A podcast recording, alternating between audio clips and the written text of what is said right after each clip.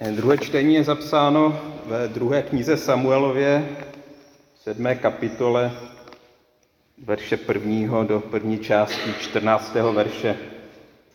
Když král už sídlil ve svém domě a hospodin mu dopřál klid ode všech jeho okolních nepřátel, tu řekl král proroku Nátanovi. Hleď, já sídlím v domě cedrovém a boží skrána sídlí pod stanovou houní. Nátan králi odvětil, jen udělej vše, co máš na srdci, neboť hospodin je s tebou. Ale té noci se stalo slovo hospodinovo k Nátanovi. Jdi a řekni mému služebníku Davidovi, toto praví hospodin. Ty mi chceš vybudovat dům, abych v něm sídlil? Nesídlil jsem v domě od toho dne, když jsem syny Izraele vyvedl z Egypta, až do dne tohoto. Přicházel jsem se stanem a s příbytkem. Ať jsem přicházel se všemi Izraelci kurikoli, zdali pak jsem kdy řekl některému z izraelských vůdců, jemuž jsem přikázal pást Izraele svůj lid, proč mi nezbudujete cedrový dům? Nyní tedy promluvíš takto k mému služebníku Davidovi. Toto praví hospodin zástupů. Vzal jsem tě z paspin od stáda, abys byl vévodou nad mým lidem, nad Izraelem. Byl jsem s tebou, ať si šel kamkoliv. Vyhladil jsem před tebou všechny tvé nepřátele. Tvé jméno jsem učinil tak veliké, jako je jméno velikánů na zemi. I svému lidu Izraeli jsem připravil místo a zasadil jej. Tam bude bydlet a už nikdy nebude znepokojován. Už jej nebudou ponižovat bídáci jako dřív ode dne, kdy jsem zprávou svého izraelského lidu pověřil soudce. Tobě jsem dopřál klid ode všech tvých nepřátel. Hospodin ti oznamuje, že on vybuduje dům tobě. Až se naplní tvé dny a ty ulehneš ke svým otcům, dám po tobě povstat tvému potomku, který vzejde z tvého lůna a upevním jeho království. Ten vybuduje dům pro mé jméno a já upevním jeho královský trůn na věky. Já mu budu otcem a on mi bude synem.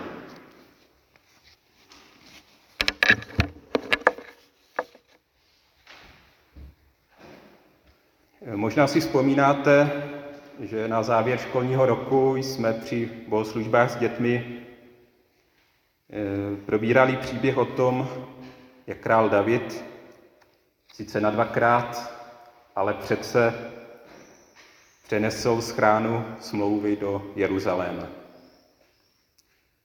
Schrána tedy našla místo v novém hlavním městě. To se ale Davidovi zdá málo. Když on může bydlet v paláci, proč by boží schrána měla zůstávat ve stanu? Zvláště teď, když se jeho postavení upevnilo a nemusí bojovat s nepřáteli, David nezapomíná na hospodina a chce mu patrně projevit svoji přízeň za všechno, co mu Bůh prokázal. Záměr je to jistě sympatický a příkladný. Král chce hospodinu vybudovat důstojnou svatyni.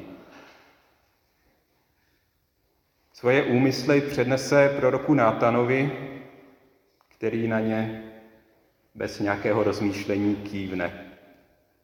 Ani nepotřebuje znát detaily. Na nic se nevyptává. Jenže svůj postoj, jak si zapomněl probrat s hospodinem, a tak musí po nočním božím promluvení vzít svůj souhlas zpět. Jak vidno, ne každý na první pohled příkladný záměr musí být v božích očích opravdu správný.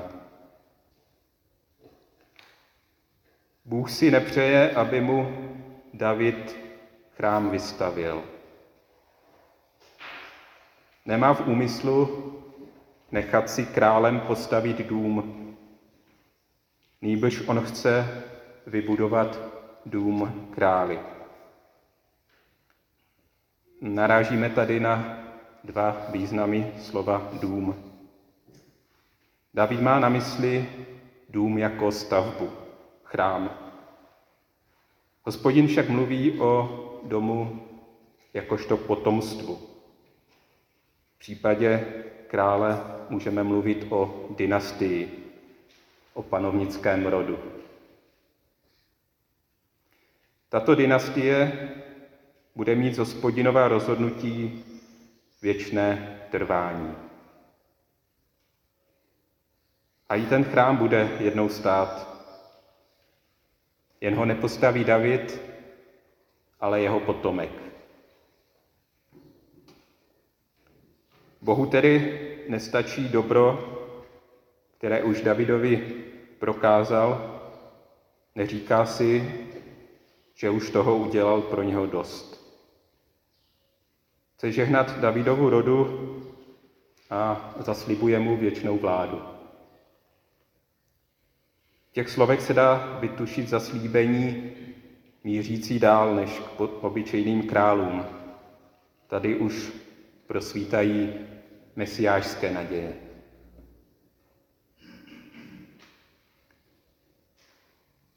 Můžeme se ptát, proč David nesměl chrám vystavět, když stejně vznikl už zanedlouho za vlády jeho syna Šalomouna. O těch důvodech náš oddíl mlčí. Na jiném místě starého zákona se dozvídáme, dozvídáme že Davidovi bylo vybudování chrámu zapovězeno proto, že jako válečník prolil mnoho krve. Ale můžeme se zaměřit na nebezpečí, která z takového podniku mohla hrozit a možná ještě právě proto nedozrál čas ke stavbě chrámu. Schrána smlouvy byla pro Izraelce přenosným symbolem boží přítomnosti. Hospodin tedy nebyl vázán na žádné konkrétní místo. Putoval se svým lidem.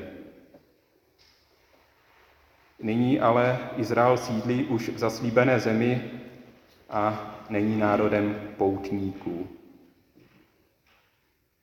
A tak stavba chrámu, stabilní svatyně, by odpovídala této situaci. Jenže právě to by mohlo hospodina v očích lidu i v očích krále svázat, omezit. Zbudit v nich pocit, že jej mají do jisté míry vrsti. Tady na tomto místě hospodin je, tady ho máme uctívat, ale jinde není. Jinde ho nemusíme brát na zřetel. Ale možná byly problematickými již samotné mm, Davidovy pohnutky. Snad se mu zachtělo dát postavením chrámu na jeho svoji jedinečnost. Možná si chtěl vybudovat pomník a zajistit si věhlas, tak jak to mnozí vládcové dělali a dělají. Možná si také představoval, že se hospodin dá uzavřít do chrámu na určené místo, že ji může obsáhnout nějaká stavba. Možná také kalkuloval, že když on udělá něco pro hospodina, tak hospodin se mu odděčí a zajistí jemu či jeho potomkům své požehnání. Zkrátka něco za něco. Izrael žil obklopen pohanskými národy a byl stále v nebezpečí, že se podobným smýšlením nechá ovlivnit. Proto bylo důležité chránit čistotu víry a vidět Pána Boha správným způsobem. I my si z tohoto příběhu můžeme odnést nějaké to poučení. Za prvé je dobré ovládat umění říci pravé slovo v pravý čas.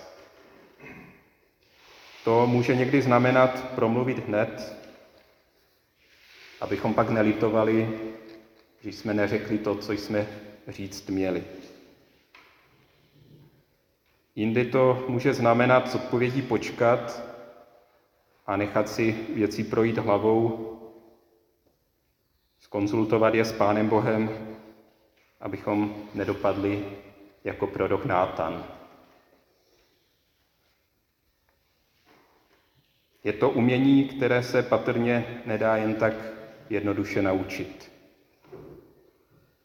Je třeba se učit pomocí zkušenosti a možná i taky radami zkušenějších lidí.